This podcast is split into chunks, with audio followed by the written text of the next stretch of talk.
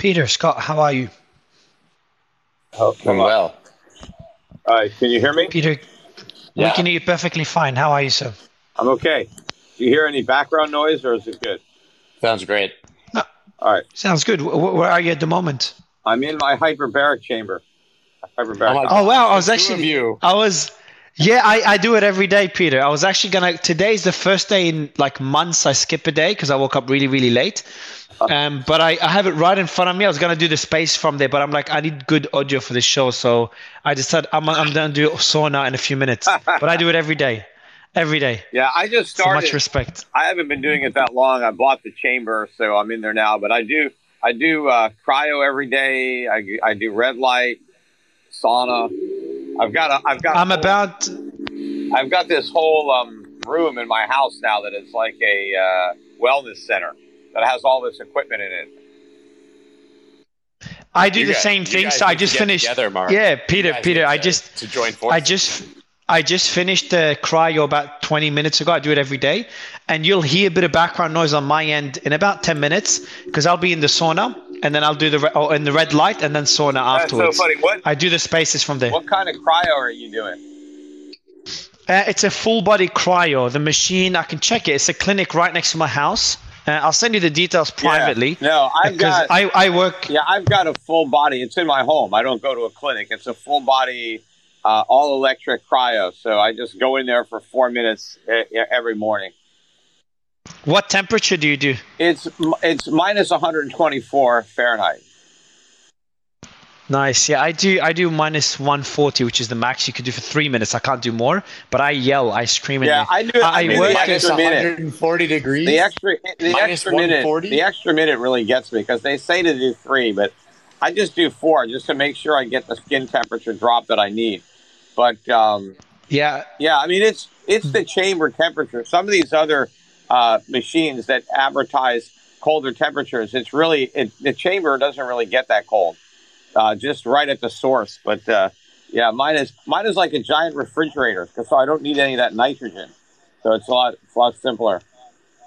Okay, I'm gonna check. I'd, I'd love to see which one you use. I am. I'm obsessed with these things. I'm starting a show with uh, David Sinclair and Christian Angermayer and uh, Greenfield, Ben Greenfield on this stuff. Um, Yeah. I have a team that does it. This is all I care about in life. yeah. so, my uh, my I'm hyperbaric my hyperbaric is good because I can work in here. It's a big, you know, I got TV, I got my computer, cell phone, and then my my red light. I do this. It's a Neo. I do red light. I also have like green light. I have other different lights, but I do the the, the infrared, you know, the red light, and that's about eight and a half minutes. Eight minutes on the red light, and then I sometimes I, I do other other colors too.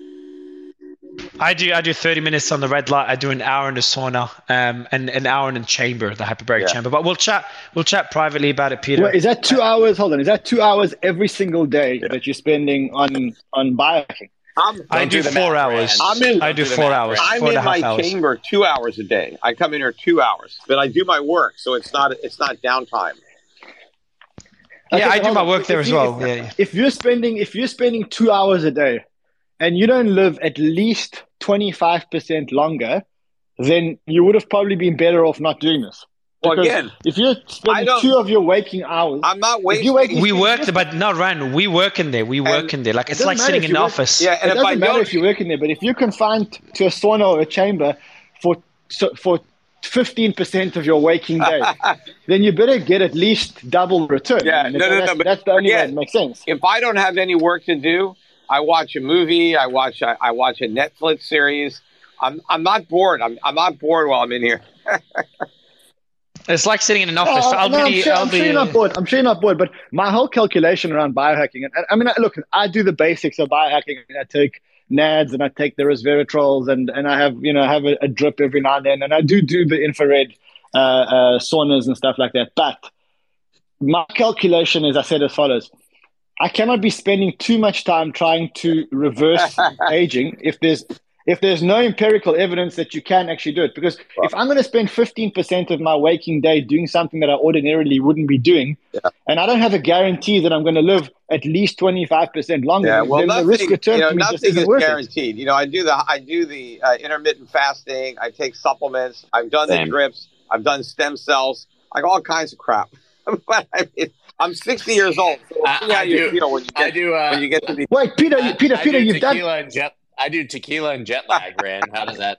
Yeah. Wait, P- wait, Peter. You mean you've done all of this and you still haven't changed your mind about and, and even you mean even the, the sauna hasn't been able to change your mind about Bitcoin? Well, what, what, why? Well, I'm not going to lose clarity by doing all this. I mean, I you know, But I would have thought. I, I, I would have thought. all look, I, lights I, would have uh, been I- I'm about, so we're going to kick off the show, Peter. And just funny enough, I'm literally, so you're in the chamber right now. I'm getting into, you're going to hear a bit of background noise in a few seconds because I'm getting into my red light, uh, red light chamber, red light therapy. So we're going to be biohacking together as we as we uh, do the show today. So that that's the know, first. Let me, let me know at the end of the at the end of the show if you Yeah, guys I also have younger. some- I'm going. I'm, I'm- going I'm with drink- Scott to a naked pool party. That's why we're going to Arthur Hayes' pool party after this, Good- and I haven't idea. slept in four days. Go ahead, Peter. yeah. I said I'm also. I got a cup of tea in here too that I'm drinking in the chamber. So it's. I, I have a I have a coffee, a black coffee americano. So there you go. Uh, but let's let's kick it off. Uh, Ran Scott, um, you know, Peter, pleasure to have you again on the show. Thanks for joining us as we both get younger. Um, but uh, maybe Ran Scott, tell us about the inflation numbers today. Came in higher than expected. Headline inflation, core was as expected, uh, dropped. Uh, but maybe a quick overview there, and then Peter would love to get your thoughts um, on where we are uh, in this fight against inflation. That's all you, ran. I was uh, I was busy flying. I I mean, look. Long story short, I don't think the inflation numbers came in higher than we expected, because the Cleveland Fed actually forecast the inflation numbers at three point eight five percent or three point eight nine percent. We got three point seven. The consensus forecast was three point six. Um, to be honest, I think it's very much as we expected. The next number to come out is the PPI. We want to watch the PPI because the PPI is the producer price inflation or the producer price index. And that's going to tell us whether the producers are still feeling increases in the price of things. If that c- comes in surprisingly higher, then we may say, look, we've got an inflation problem on our hands. If not, then I guess we couldn't expect inflation to go down in a straight line. We had 14 uh, negative readings in a row.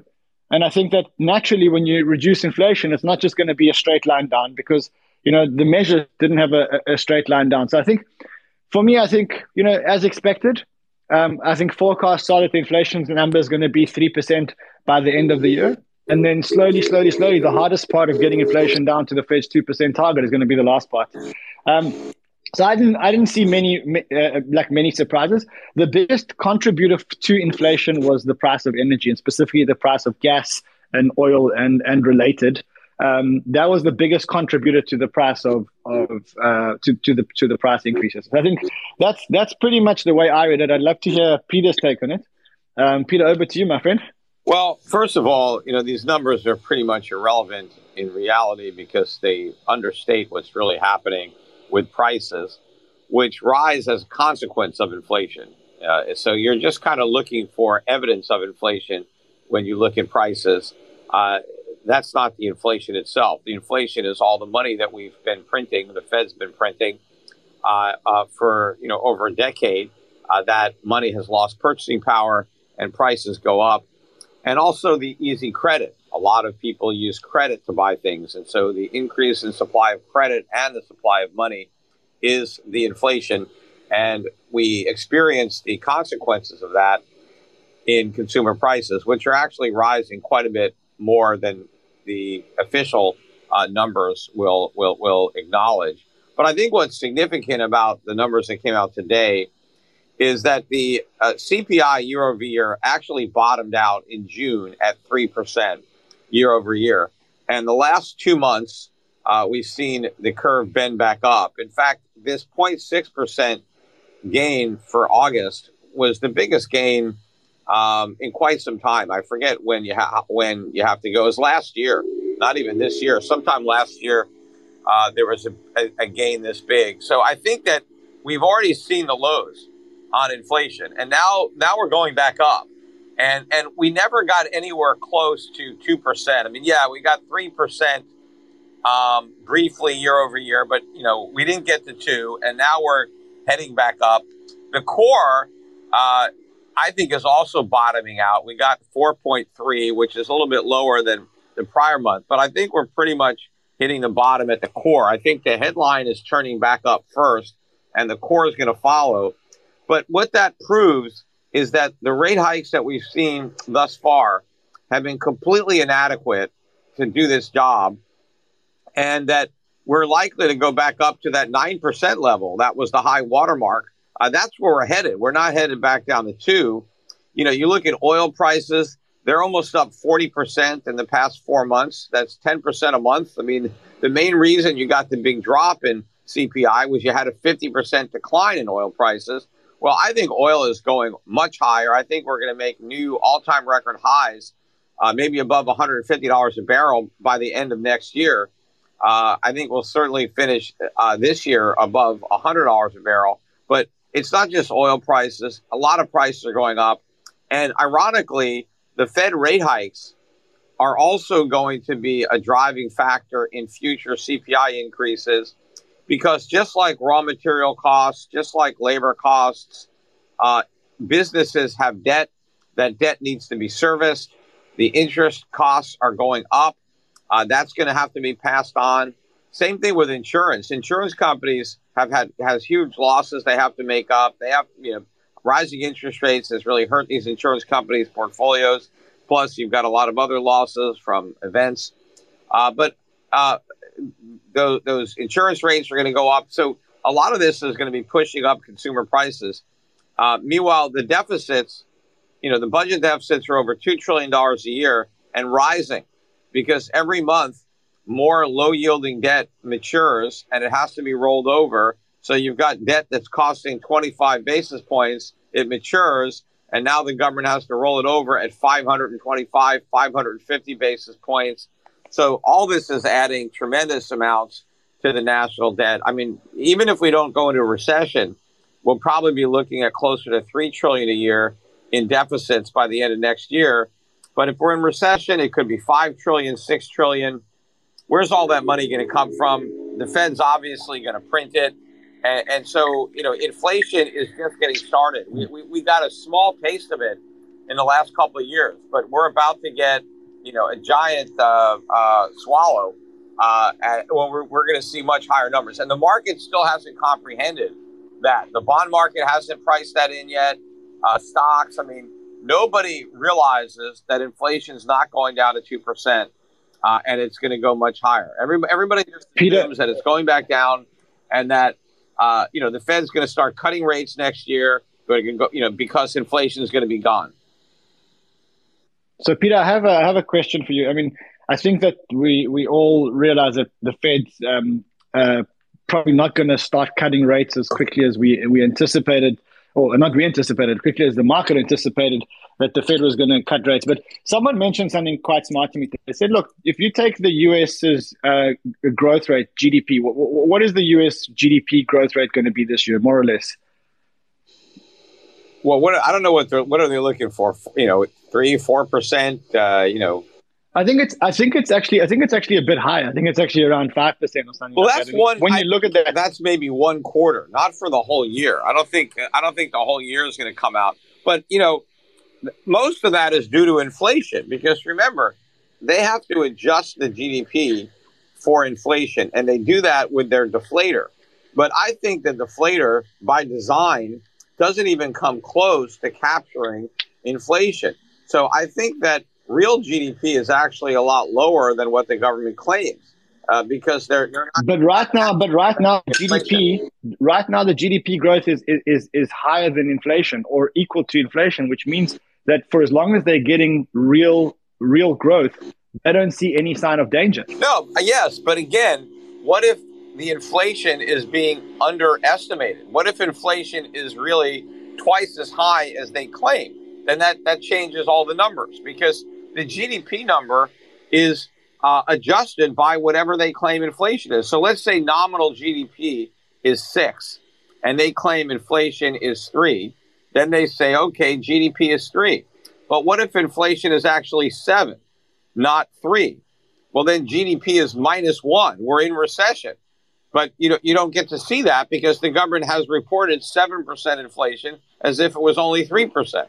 So all the numbers get skewed based on the way the government measures inflation. Uh, Peter, I want to I link it to the um, kind of direct question, if you don't mind. But what got us in in this position, uh, like th- this never-ending fight against inflation? Is is there a person by name that we can blame for this mess? Well, there are a lot of people. I mean, but probably the re- the reason we got into this mess is democracy. You know, that's that's that's the the source of it because politicians wanted to get elected. And the way they got elected was by promising people something for nothing. And they paid for it through inflation. Politicians wanted to deliver all sorts of goodies to the electorate health care benefits, Social Security, Medicare, Obamacare, you know, pensions, whatever, whatever it was. But they didn't want to raise anybody's taxes to pay for it because then, you know, the voters, you know, would be mad. So they ran these huge deficits and the Federal Reserve created the money to pay for all the spending. And, and, and that's where the inflation came from. And also in credit, they, they kept interest rates artificially low so that people can keep borrowing money and spend that too. So, you know, if, if people couldn't borrow money so cheaply, if there wasn't all this consumer credit available, if people couldn't refinance their mortgages and extract money uh, there would have been a lot less consumption, and people would have spent a lot less, and and, and so the economy would have been a lot smaller uh, than it was. But inflation has been the source of the phony economic growth. It's also helped to prop up the stock market, and and and and so investors, you know, are richer on paper because of all this inflation that has been created, and you know that, that's also what's kept the banks from from from collapsing. That's how we bailed us out of the financial crisis. We created inflation. So inflation was used to kick the can down the road so that we wouldn't have to deal with the consequences of all these bad policies because of elections. Nobody wanted to have a crisis and maybe not get reelected. So it was all about uh, extend and pretend, kick the can down the road, make the problems bigger so that we eventually have a worse crash but we're not going to care about that because we may not be in office. That'll be somebody else's problem. You know, and that Peter, how does that ever but change? Then, on, guys. Yeah, it's, it's, uh, yeah, Scott, that's a, yeah, Peter. that, Peter, how does that ever change? Because I mean, austerity is never getting anyone elected. To your to your point, right? Nobody's ever going to run on a platform of uh, everybody gets less. Yeah, well, eventually we're going to have a crisis, and then it's not going to be a question of, uh, you know, uh, being able to push the you know kick the can down the road, we're we're, we're going to have to face the music, right? We're going to have a, a currency crisis. We're going to have a sovereign debt crisis, and and then that's going to be it. See, right now we're able to forestall all that by going deeper into debt and creating more inflation. But you know we're near the end of the line, and so at some point things are going to be horrible, and it's not going to be a question of the politicians telling people they have to take less, they're going to have less. they're going to have a lot less. They're right. going to be really bad. And then the question is going to be okay, you know, this is a huge disaster. Where do we go from here? How do we get out of this hole? You know, and and and then it's okay. Well, we got to cut this. We got to do that. You know, but it, things are already going to be bad, and, and and no politician is going to propose the proper solution until they've exhausted all the other opportunities, until things are so bad that they're probably not going to get reelected anyway. So they might as well do the right thing. Uh, so just you said that we're reaching the end of the line, Peter. Can you tell us on how that end of the line looks like, and what can the average investor do to hedge? Well, again, the way we've been able to postpone the pain is by creating inflation. But the pain of inflation you know, we've been spared that because of the dollar's reserve status. We've been able to export all the inflation to our creditors, and we've been able to just go deeper into debt to keep our whole thing going, this whole phony economy, our artificially high living standard. But once we can't do that anymore, once these huge deficits and all this money printing results in a dollar collapse because the world doesn't want our dollars anymore, they don't want to keep on producing stuff and then exchanging the stuff that they produce for the depreciating dollars that we print, uh, then we, we immediately feel the consequences of all the inflation, which is beginning now. And you know the, the dollar tanks and prices just skyrocket. And then interest rates skyrocket because nobody wants to buy our bonds anymore. You know the, the 10 year treasury and 30 year treasury right now they're still yielding about 4.4 4.3 percent. Uh, in the real world they would be yielding you know 10 percent or more. Uh, but the Fed can't allow that, so the Fed has to print even more money, and then you know inflation just runs out of control. And then at some point, Peter, when do you think something to stop hyperinflation? But hyperinflation would wipe out the dollar completely; it'd be worth nothing. But if we're going to stop the dollar from being zeroing out, then at some point we have to let interest rates go way up, and we have to let all the debt go into default. You know, we have to we have to let a bunch of people lose money to prevent the money from losing its value. Peter, when do you think like this collapse of sort happens? Because the reason why I ask that is because I, like, like I've been I've been here for a long time and I keep hearing about these collapses that are going to happen, the dollar collapse, and you know the, the credit event, and you know all these things. The problem is they just never seem to happen. So it, it always seems to be like there's there's another. The Fed just keeps kicking the can down the road and kicking the can down the road. I'm wondering, like, how long do you think this can can be can be kicked down the road? Yeah, again, and the reason no, the no. reason why I asked the reason why I ask is because you you know what I've learned is that a lot of people always call for a collapse or a crash, but markets just eventually always continue to go up, and there's always headwinds. And I want to just know if if we're in that cycle or if if we really think that this time it's going to happen. Well, look, it's going to happen. It can't not happen. But yes, we have succeeded in kicking the can down the road. That's why the national debt is $33 trillion. You know, we could have had a crisis when the national debt was 10 trillion or 15 or 20 or 30, but we didn't. So instead, the problems got bigger. Uh, does that mean the national debt can't hit 35 trillion, can't hit 40 trillion? No, obviously, if it can get to 30, it can get to 40, but it can't keep going up indefinitely without a crisis. It's not like you know, in 20 years, the national debt's going to be 100 trillion or 200 trillion, and and you know, debt's going to be 400 percent, 500 percent of GDP, and we're still going to be like, well, you know, it can't go on forever. You know, the numbers are already getting so big. Interest on the national debt is now the third biggest monthly expense of the government. It's bigger than uh, the defense. By the end of next year, I think interest on the national debt will be bigger than Social Security or Medicare. It'll be the number one thing that the government is spending money on, and then it, you know it it just keeps exponentially rising. So, so, you know, so do you think point we can't get to the point where 100% of tax revenue is needed just to pay interest on the national debt? I mean, that's where we're headed. Uh, but, but do you think the Fed? Do you think the, the Fed is watching this and going, "Hold on a second, maybe we shouldn't increase interest rates because of the national debt"? Or do you think the Fed is going, "We've got a one mandate. The mandate, well, two mandates. One is unemployment, another one is inflation." And the truth is that the national debt is actually somebody else's problem. The job you've no, given us is to manage think, inflation and, and, and employment. No, I think eventually the Fed is going to drop those mandates. The only mandate it's going to have is going to be to monetize the debt and to prevent the government from uh, defaulting.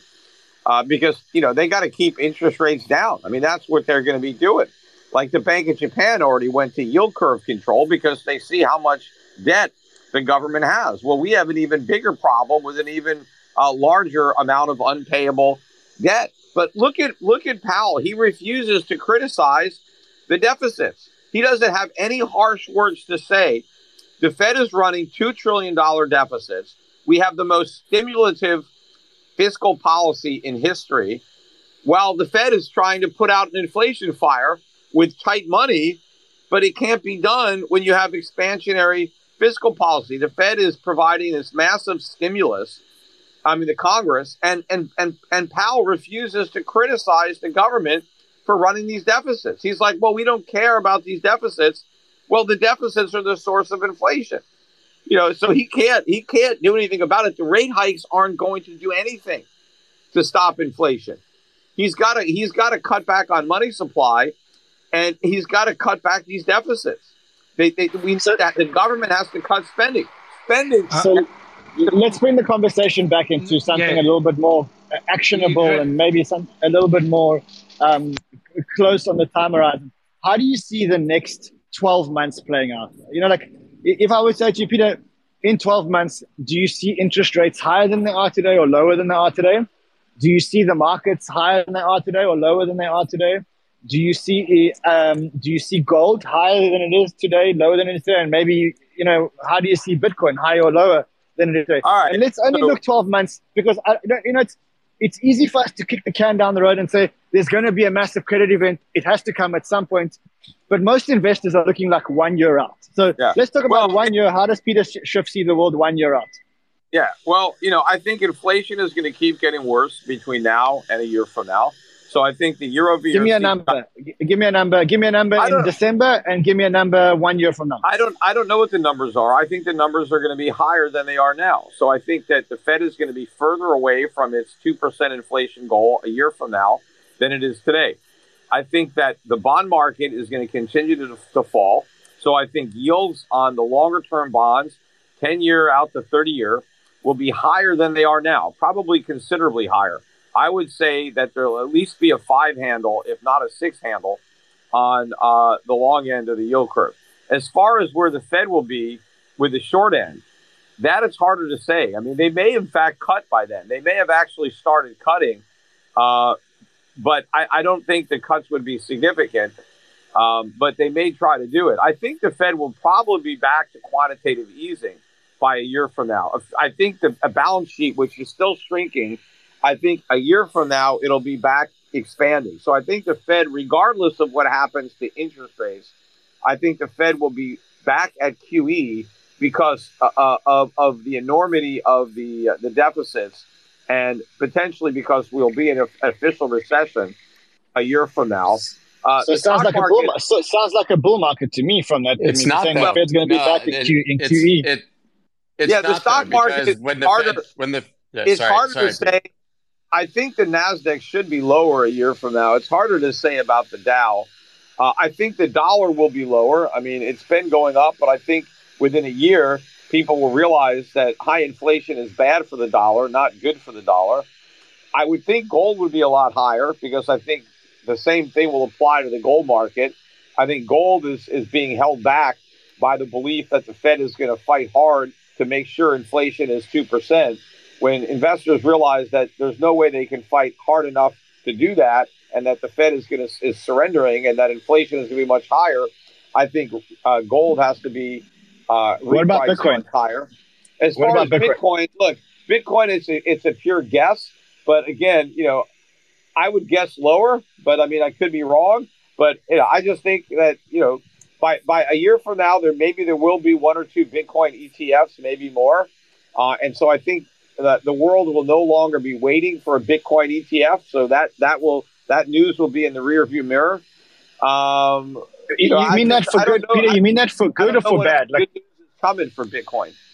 do, do you mean the ETF will be behind us for good or for bad? I mean, when I say that, do you mean that the ETF will be approved and therefore people will realize what a disappointment it is and actually no one wants to invest in Bitcoin? Or do you think the ETF will be approved and then we're going to get all this buying from all these institutions because the, the, the asset class has been, you know, um, No, I don't- I don't think there's going to be a lot of buying into these ETFs. I think there's a lot of buying in front of the ETFs because people are anticipating that the ETFs will lead to more buying. I just don't think they will. Uh, So and, wait, how know, much- how much money- Grayscale, it, when Grayscale becomes an ETF, if it does, there's going to be massive liquidations out of Grayscale. And right now, there's a lot of Bitcoin that are trapped in, in Grayscale uh, and that are not, you know, out there for sale.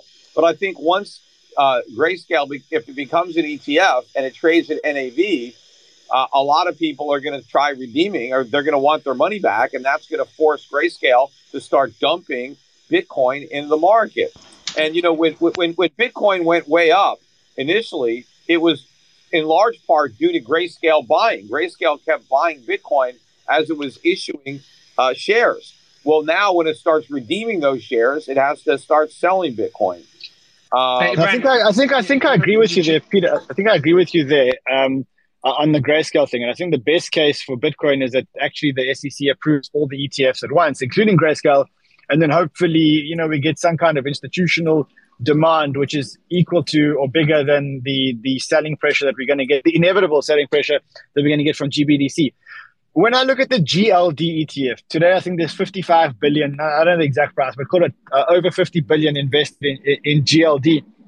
Uh, if I were to say to you one year from now, the Bitcoin ETF is approved, what do you reckon will be the, the market cap or the, the amount of money in a Bitcoin ETF? If, uh, if the if I mean I know it's a it's not the same comparing like for like, but let's say GLD's got 50 billion uh, invested. What do you think the, the Bitcoin ETF will have invested? You know, I don't know. I just think again, but there's no real reason to have a Bitcoin ETF. For gold, you know, the whole the thing about gold is you actually have to store it. And some people don't want to take possession of their gold. They'd rather own it in an ETF. But Bitcoin, anybody can just go out and buy Bitcoin. There's no storage fee. But not really, Peter, not really, because private keys are very complicated. Wallet management is very, very scary. Even for me, even for me, uh, uh, private key management is, is quite a stressful thing. So, to be honest, if you were to say to me, look, would you rather hold actual Bitcoin or hold ETF? You know, unless well, I was a real liberal. Here's the thing, though. Remember, the main selling point of Bitcoin over gold was that well, you don't need a third party to store it. You know, you, no, you own your own of, Bitcoin. You don't have to pay custodian point. fees. If you're going to say that of. Bitcoin is wait, let me finish this point. If you're going to say that Bitcoin is so complex and so difficult to understand and difficult to hold that you need to hire a third party to store your Bitcoin and you have to pay them a fee, then why the hell do you have it? Why not pay somebody to hold your gold then? Because at least they're holding something real. Bitcoin is nothing and, and, and what you're saying proves it. Uh, on that point, uh, Peter, uh, on the uh, and Scott, I know you want to try to jump in as well. Um, on the point of Bitcoin is nothing. How, how has your stance changed uh, about Bitcoin over the last few years, especially with all the adoption, regulatory clarity that we're seeing? And I know you said some positive things about ordinals, if I remember correctly. Well, I mean, I did. I did an ordinal. Some people bought them. Uh, but I thought the value was the artwork, not the ordinal. The ordinal was a way of like kind of keeping track of it. But um, other than that, I mean, my views haven't changed on Bitcoin. I mean, nothing has happened to, to, to question anything that I said originally. I mean, everything just backs it up. And, you know, Bitcoin is becoming even more difficult to use as a medium of exchange than it was uh, when it first was adopted because the transaction costs are higher, but the regulatory costs and all that, the compliance and all that stuff is building up and building up. I mean, more people, I would say that more companies were advertising that they would accept Bitcoin, you know, at, at, at you know, you know, at their businesses than now. I mean, nobody talks about it. It's not even an issue. I mean, it's it's it, it's all about speculation. Bitcoin Peter, is all about buying it. It's all about buying it because you think the price is going to go up. There is nothing different. And in fact, that's all that's going on with these ETFs. It's just another way to gamble on Bitcoin. It's another way to buy it because you think the price is going to go up. There is nothing that's happening to have. Isn't gold the same though? Isn't, isn't gold the same? Forgive me for my ignorance, but isn't the only no. reason why somebody would buy gold now because you're expecting it to the price to go up, or at least the price no. to hold? So a jeweler doesn't buy gold because they think the price is go up. They need to make jewelry. A, a, a, computer company doesn't buy gold because they think the price is go up. They need to make a, a, a chip. You know, gold gold is an actual commodity that is used by a lot of people and a lot of industries that need gold. Now, also, as far as why would an individual who's not a jeweler uh, or not a, a, a, a, dentist or you know a, a computer chip maker, why would somebody like that own gold? Well, they would own it as a store of value because they can hold gold. It holds its value. It doesn't lose value over time. And then in the future, they can sell it to a jeweler. They can sell it to you know a dentist or uh, or a computer company. It's a store of value. It's not about betting the price is going to go up. It's just betting that people are going to keep using it the way they've been using it for 5,000 years. Like it's not going to lose that value. But when you go into Bitcoin, nobody needs Bitcoin now. Nobody's going to need it in the future. You're buying it because not it's not because it's a store. You can't value. tell me somebody You're needs. You can't tell me somebody needs gold because huh? they need you. You can't tell me somebody needs gold because they need jewelry. You know, if you're telling me that the only real use case for gold is is because of jewelry, you can't tell me somebody. No, but wait a minute. Gold. Wait a minute. Jewelry is fifty percent. Fifty percent of all the gold that's mined every year goes into jewelry. Now, I mean, why is that? Why people obviously they want to wear gold jewelry. That is a use for gold.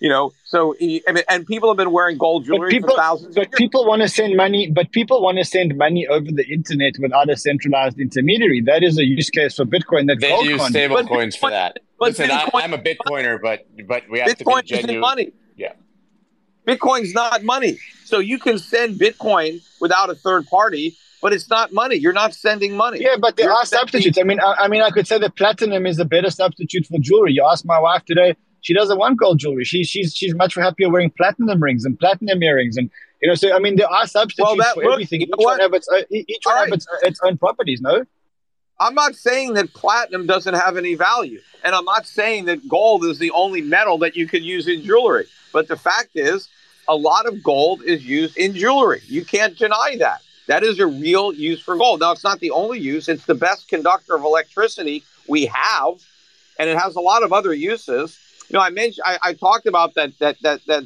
uh, space. Uh, they they launched this uh, telescope into space, and uh, they, they has these huge mirrors, and they had to coat them all in gold. It was very expensive, but they needed to use gold because no other uh, uh, element was going to do the job. The only the only metal that could do what they needed was gold, and so they had to use it. But I mean, gold is an actual thing. I mean, it's like so ridiculous that in order to justify uh, having value in Bitcoin, you have to try to diminish the value of gold and say gold has no value, gold's worthless. That's that that's even more ridiculous than the claims that Bitcoin has value. It doesn't. Bitcoin is nothing. But yes, if people want to buy it because they think somebody else is going to buy it, it can have a price. Bitcoin has a price. It has no value, but it has a price. And that price it, right now is about $26,000 a Bitcoin. That's an idiot will give you twenty six thousand dollars for your Bitcoin, right? Is it Peter? Peter is, the is there anything? idiots is going to run out, and and there's not going to be any idiots left to buy your Bitcoin in the future. Anything that you could see that changes your mind? Is there any level of adoption? Any any utilities that be like, all right, now Bitcoin is starting to make more sense as a store of value or no, X, how, Y, Z use case? How can it be a store of value? In order to store value, you have to start out with value. You can't store what you don't have. but the value, but I mean, but, but I mean the value. If, if enough people treat it as a store of value, it becomes a store of value. Is that no, is it, that it, an unfair statement? No, if it, it, it's it's a, it becomes a bubble. If a, you're saying if a bunch of people think it's a store of value, then automatically it becomes a store of value. Well, what happens if the people who think it's a store of value stop thinking it's a store of value? What if they start doubting that it's a store of value? So, what what are your thoughts on on institutions? Let's talk about Grayscale ETF. What? Uh, sorry, the the BlackRock ETF.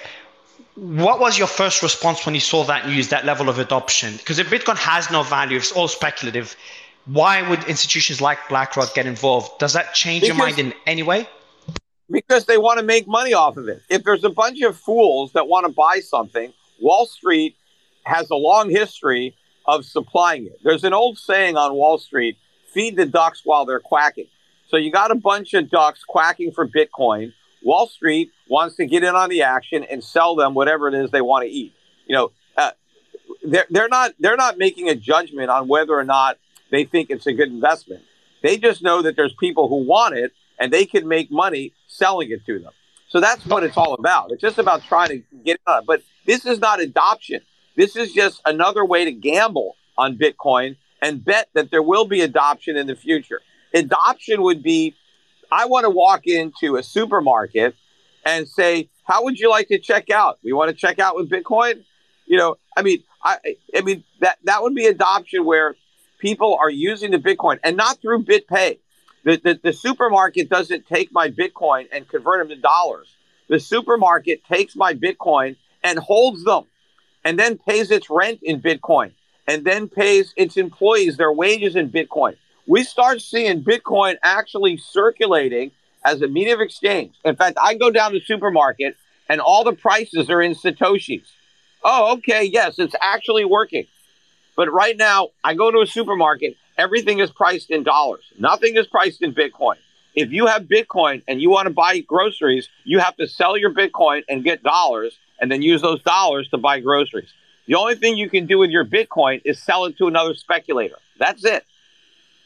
Going back to the to the to the BlackRock ETF, would BlackRock risk their reputation? And we know the size of BlackRock. Uh, would they risk their reputation for making a small amount of money with something like Bitcoin? If you think there's a possibility it could go to zero. No, no. Just because you have an ETF about something, right? It doesn't mean that the the that the ETF has to go up or down. You're just trying to service a a market. So they think there may be a demand for this ETF, and that they, they don't. That doesn't mean the ETF is going to be a good investment, and it doesn't mean they're they're saying it's going to be a good investment. I mean, you, you, they're just saying that hey, people want to buy Bitcoin, and we're going to create an ETF that lets them do it. That's all they're doing, and they're saying we're gonna we're gonna make a we're gonna make money off of that. They're they're not saying that if you buy this ETF as an investor, you're going to make money.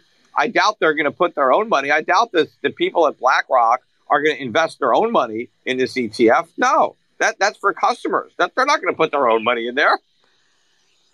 The, Scott Ran, do you remember what uh, the CEO of Fink said about uh, Bitcoin? Because he was bullish on Bitcoin as well. It's not just launching an ETF, but I can't remember the exact quotes. We've talked about it in previous spaces. But Larry Fink yeah, I don't know was, the exact quote. He said he's very bullish about it specifically as an inflation hedge and because of its limited supply. And he said Bitcoin is really becoming a, a serious thing. And he also mentioned that he's very, very bullish on the tokenization of, of assets. He thinks that yeah, he said. The, think, the so he said yeah, it's right. I've got some quotes here. He said uh, crypto and Bitcoin will revolutionize finance, which is a pretty big reversal from his previous position uh, when he called Bitcoin nothing more than an index of money laundering. That was uh, obviously a few years ago.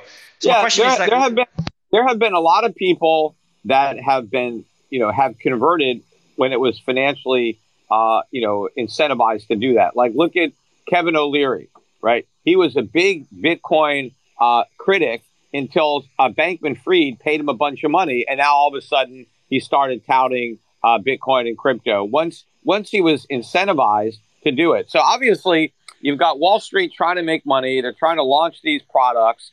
They want to hype it up uh, to generate interest.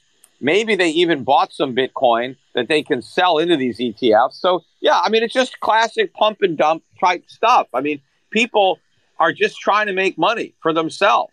And so they're so, hey, they're just hyping this thing up yeah. Uh, because they, they, they think they can make money. That's all. I mean, that's why Kevin O'Leary, I mean, he knew it was bullshit. He said it. But, you know, he, he, he got paid all this money to go out and be an FTX spokesman. And so all of a sudden, I don't think, to be fair, I don't think Kevin O'Leary really you know, uh, uh, uh, uh, Cuban, Mark Cuban had the same thing. He was a big critic until he all of a sudden got in on some crypto investments, and then all of a sudden, oh yeah, this is great. These guys are just talking uh, their own financial interest. Peter, to be fair, I think a lot of them were not specifically talking about Bitcoin, but it does raise an interesting point, and I'm curious to your uh, position. When we go, I, I think we can stop litigating Bitcoin. I think we know where we all stand on that. When you go further into blockchain technology, into crypto, is there anything that you see value of? Because I, I find it very interesting, and I, and I want to know your take. Arguably, outside of Bitcoin, the killer app for crypto has been dollarized fiat, right? Obviously, stable coins. And, and we talk about cross border transactions and the value of these things. But we know that even Visa and the large payment companies, PayPal, are investing in stable coins because it is a bit faster and cheaper. Do you see value knowing that there's people all over the world? You obviously are passionate about uh, the problems with inflation and hyperinflation. Uh, do you see value then in people utilizing the technology to transact in dollars, digital dollars? I don't see a lot. I don't see that much value with respect to dollars because there's already so many ways to digitally transact in dollars. You know, PayPal, Venmo, you know, ACH transfers. Uh, you know, Apple Pay, you know, and all over the world, you know. Yeah, but not for people in Lebanon and Venezuela to, you know. Right. But what I think would be a lot better for those people, if you're going to get a stable coin, if you're going to deal in a token uh, that's backed by something, you, you might as well just back it by real money. So a, a, a token backed by gold is much better than one backed by dollars or euros or yen because now you have real money that's going to hold its value over time and and and, and have that and that's international so why should why should people be dealing in dollars what about somebody who's in Europe and you know they want euros, or or someone in Japan wants yen. Universally, everybody can everybody can deal in gold. And so if people that, have a, a, a, a, a digital currency backed by something, it should be backed by real money, just like all the initial paper currencies used to be backed by gold. The first Federal Reserve notes were backed by gold, right? That's how they started. And, and so we can now have uh, notes backed by, by, by gold digitally. In fact, before the Federal Reserve, private banks issued notes and they were all backed by gold. Every all bank currency was backed by gold. And so all digital currencies should be backed by gold too. And then it, then, then they would work. Then they would be a unit of account, a medium of exchange, a store of value. It, it works perfectly. Now, of course, the governments don't want that, right? Because nobody is going to use their crappy currency when they can use gold. You know, the reason people aren't using gold now as money is it's not as efficient to deal with it. Uh, but through, uh, you know, what you're talking about, through tokenization and blockchain and the internet, it's just, it's even easier to use gold as money than, than, than, than their fiat currencies.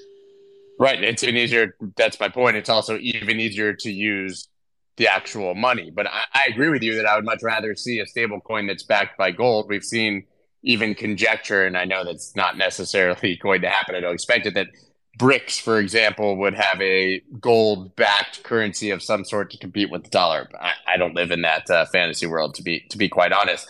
But we have seen attempts. Reason, the main reason that this is not going on is regulation. The governments are cracking down on it um, and preventing it from happening. Look, look what happened in GoldMoney. I mean, GoldMoney, you know, in, in, Toronto, I've been involved with them. I mean, they, they had the idea to do this, but the government cracked down, the Canadian government even cracked down on them so hard uh, on their compliance and their KYC and their AML that they had to completely give up their plans to allow people to use uh, gold as money because the regulators just saw this as a threat. And they're like, oh no, we can't allow the private sector to compete with our monopoly on money. And so we need to crush them with the cost of regulation. And that's what happened. You know, and they had to give it up because they couldn't afford the, the regulation on, on these they, you know on these transactions. They made it so onerous uh, that, that it, it wasn't profitable to do it. But in a free market, it, it would have already happened. If the government wasn't punishing uh, the market, this, would already we'd all we'd all be using gold right now already. Right, but to, to your point though, gold we understand is very difficult to use in and of itself as a medium of exchange. So a tokenized dollar backed by gold, you're agreeing. Well, it wouldn't would be a tokenized dollar. You would just tokenize the gold itself right? So correct. I have an ounce of gold and I I tokenize it, and now I can I can send any fraction of that ounce of gold instantly to somebody else anywhere around the world, and now they own whatever fraction of that ounce of gold I just sent them. You know, you just have the gold sitting there in a depository, and we all transact in the, in, tokens.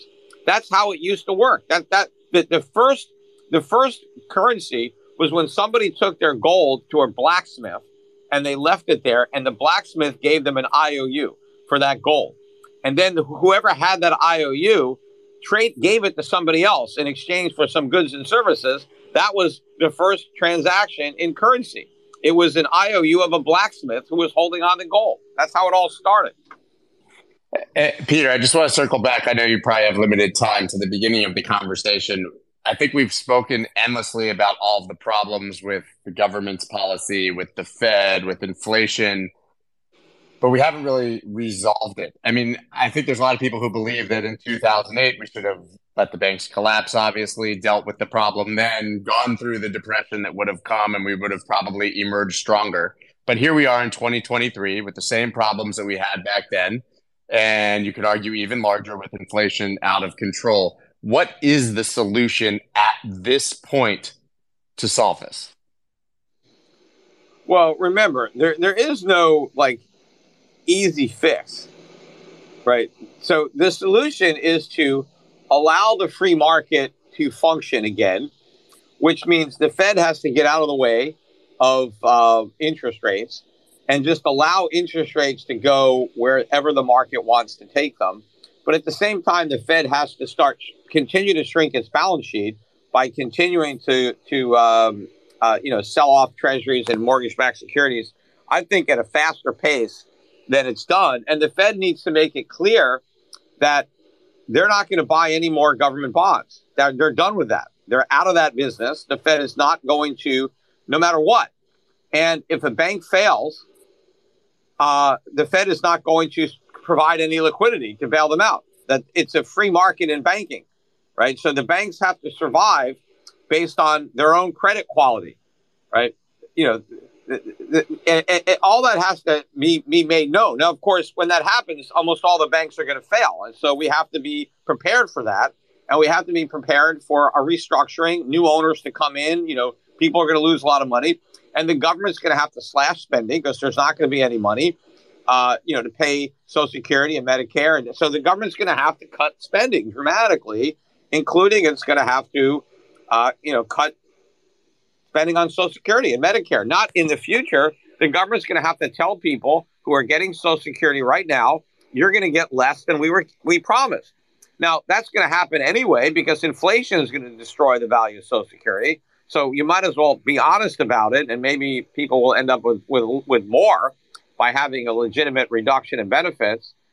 Um, you know, but look, and the country is going to have to transform. We're going to have to start building things again. We're going to have to start producing factories, and people are going to have to start, you know, uh, sweating.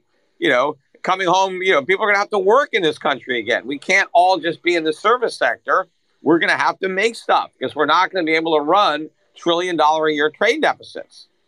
Um, you know, we, we, we won't be able to live off the backs of the, the Chinese or whoever else. We have, you know, th- th- this transition has to happen. Just we have to let the free market come in and you know, interest rates going to go up, government spending is going to come down, consumption is going to go down. Americans are not going to be buying stuff that they can't afford anymore, right? If you want to buy something and you don't have the money, you have to save your money until you can afford it. It's not about, well, I don't have the money, I'll just use my credit card. That that's got to stop, right? I mean, you know, we can't keep living like that. And the only reason we are is because the government is is is financing it and backstopping it and making it all possible. But once the government gets out of the way and lets the markets know that that's it, you know, and let the market know if the stock market crashes, there's no there's no Fed put. The Fed is not going to do anything. If the economy goes into recession, the Fed's not going to do anything. The Fed's not going to try to artificially stimulate the economy. The Fed is just going to keep the money supply stable. But Peter, my, my concern, my concern goes back to a point you made earlier. Probably the, the, the, for me, the, the, the highlight of the show is when you said that the, the, problem that we have is due to democracy, due to the incentives alignment that we have, and that won't change. So everything you've said will likely, most of it will likely not happen. So my question is, you know, I was speaking to one of the regular panelists on the show, and he told me a few days ago, uh, almost a week ago now. He goes, Mario, like I I'm genuinely getting a, a pre a sense of pre Lehman right now, talking to all the other investors, talking to companies, and I'm just surprised equities are where they are today and the sentiment is where it is. Because behind the scenes things look really scary. So my question to you is comparisons to 2008 what is the best case scenario over the next 12 to 24 months and the worst case scenario? And, and probably my, the last question that i have uh, for you peter.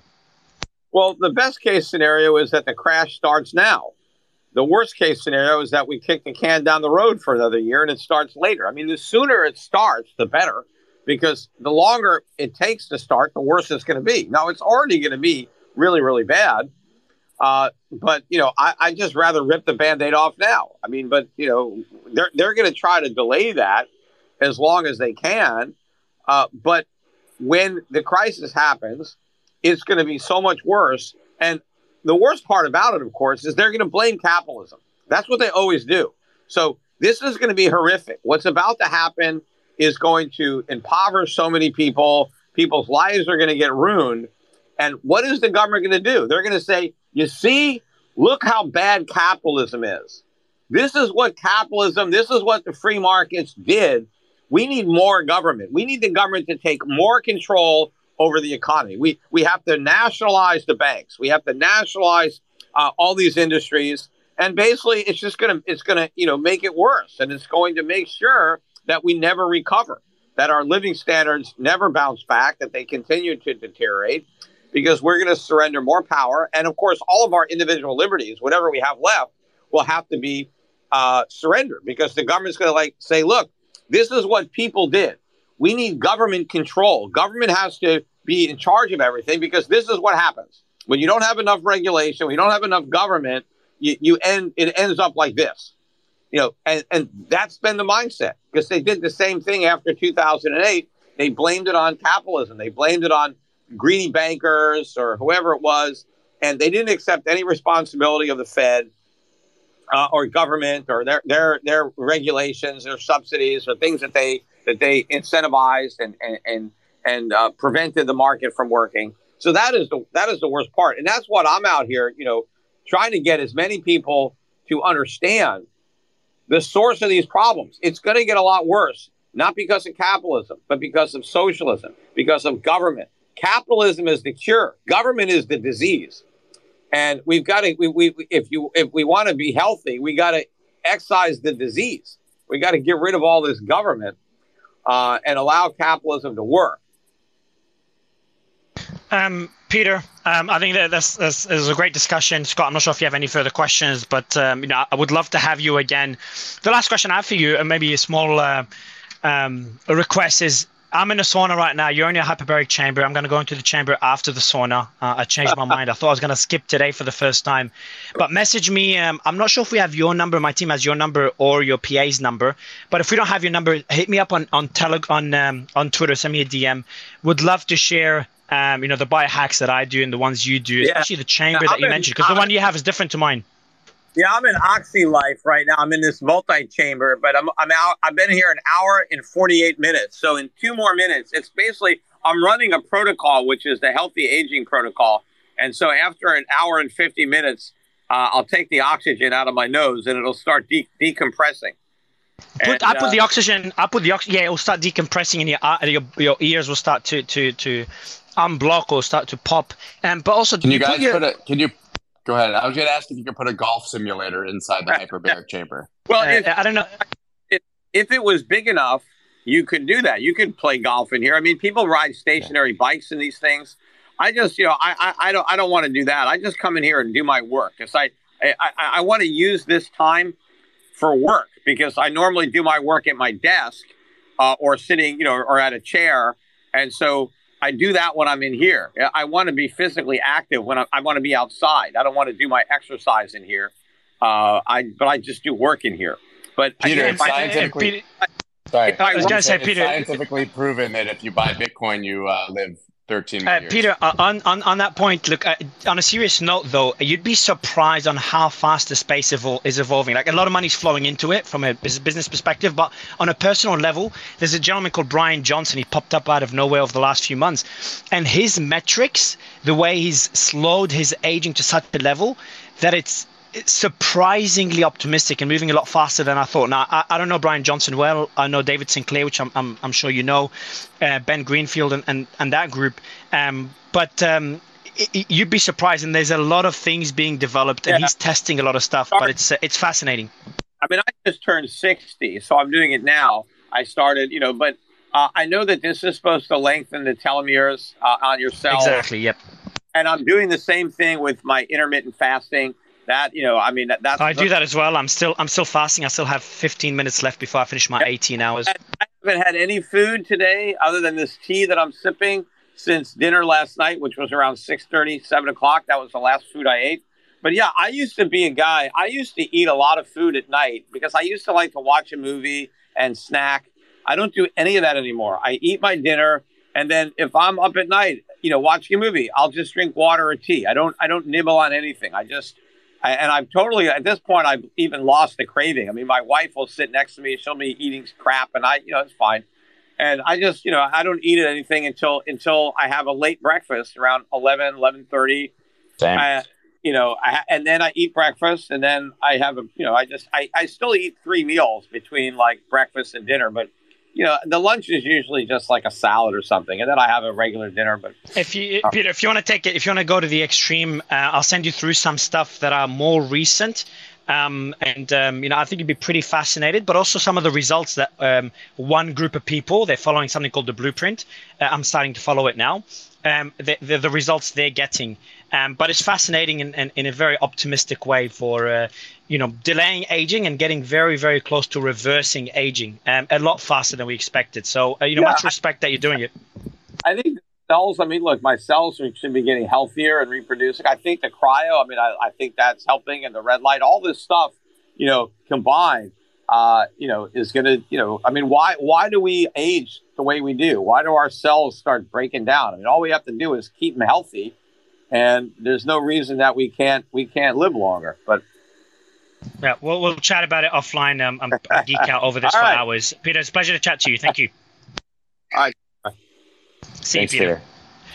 Um, all right, guys. I think it was a, it was a, it was a pretty cool show. I like one-on-one chats like this where we dig deep. Uh, you're gonna go to what are you gonna do now, Scott? Go to sleep? Uh, Ran thinks I'm joining him for Arthur Hayes' pool party. He's but, not. Yeah, he's um, not listening now. His, his I, avatar's prefer, here, but he's not here. I, I prefer sleep to uh, standing by a party with 99% dudes talking about their Web three projects at 11:30 uh, at night in Singapore.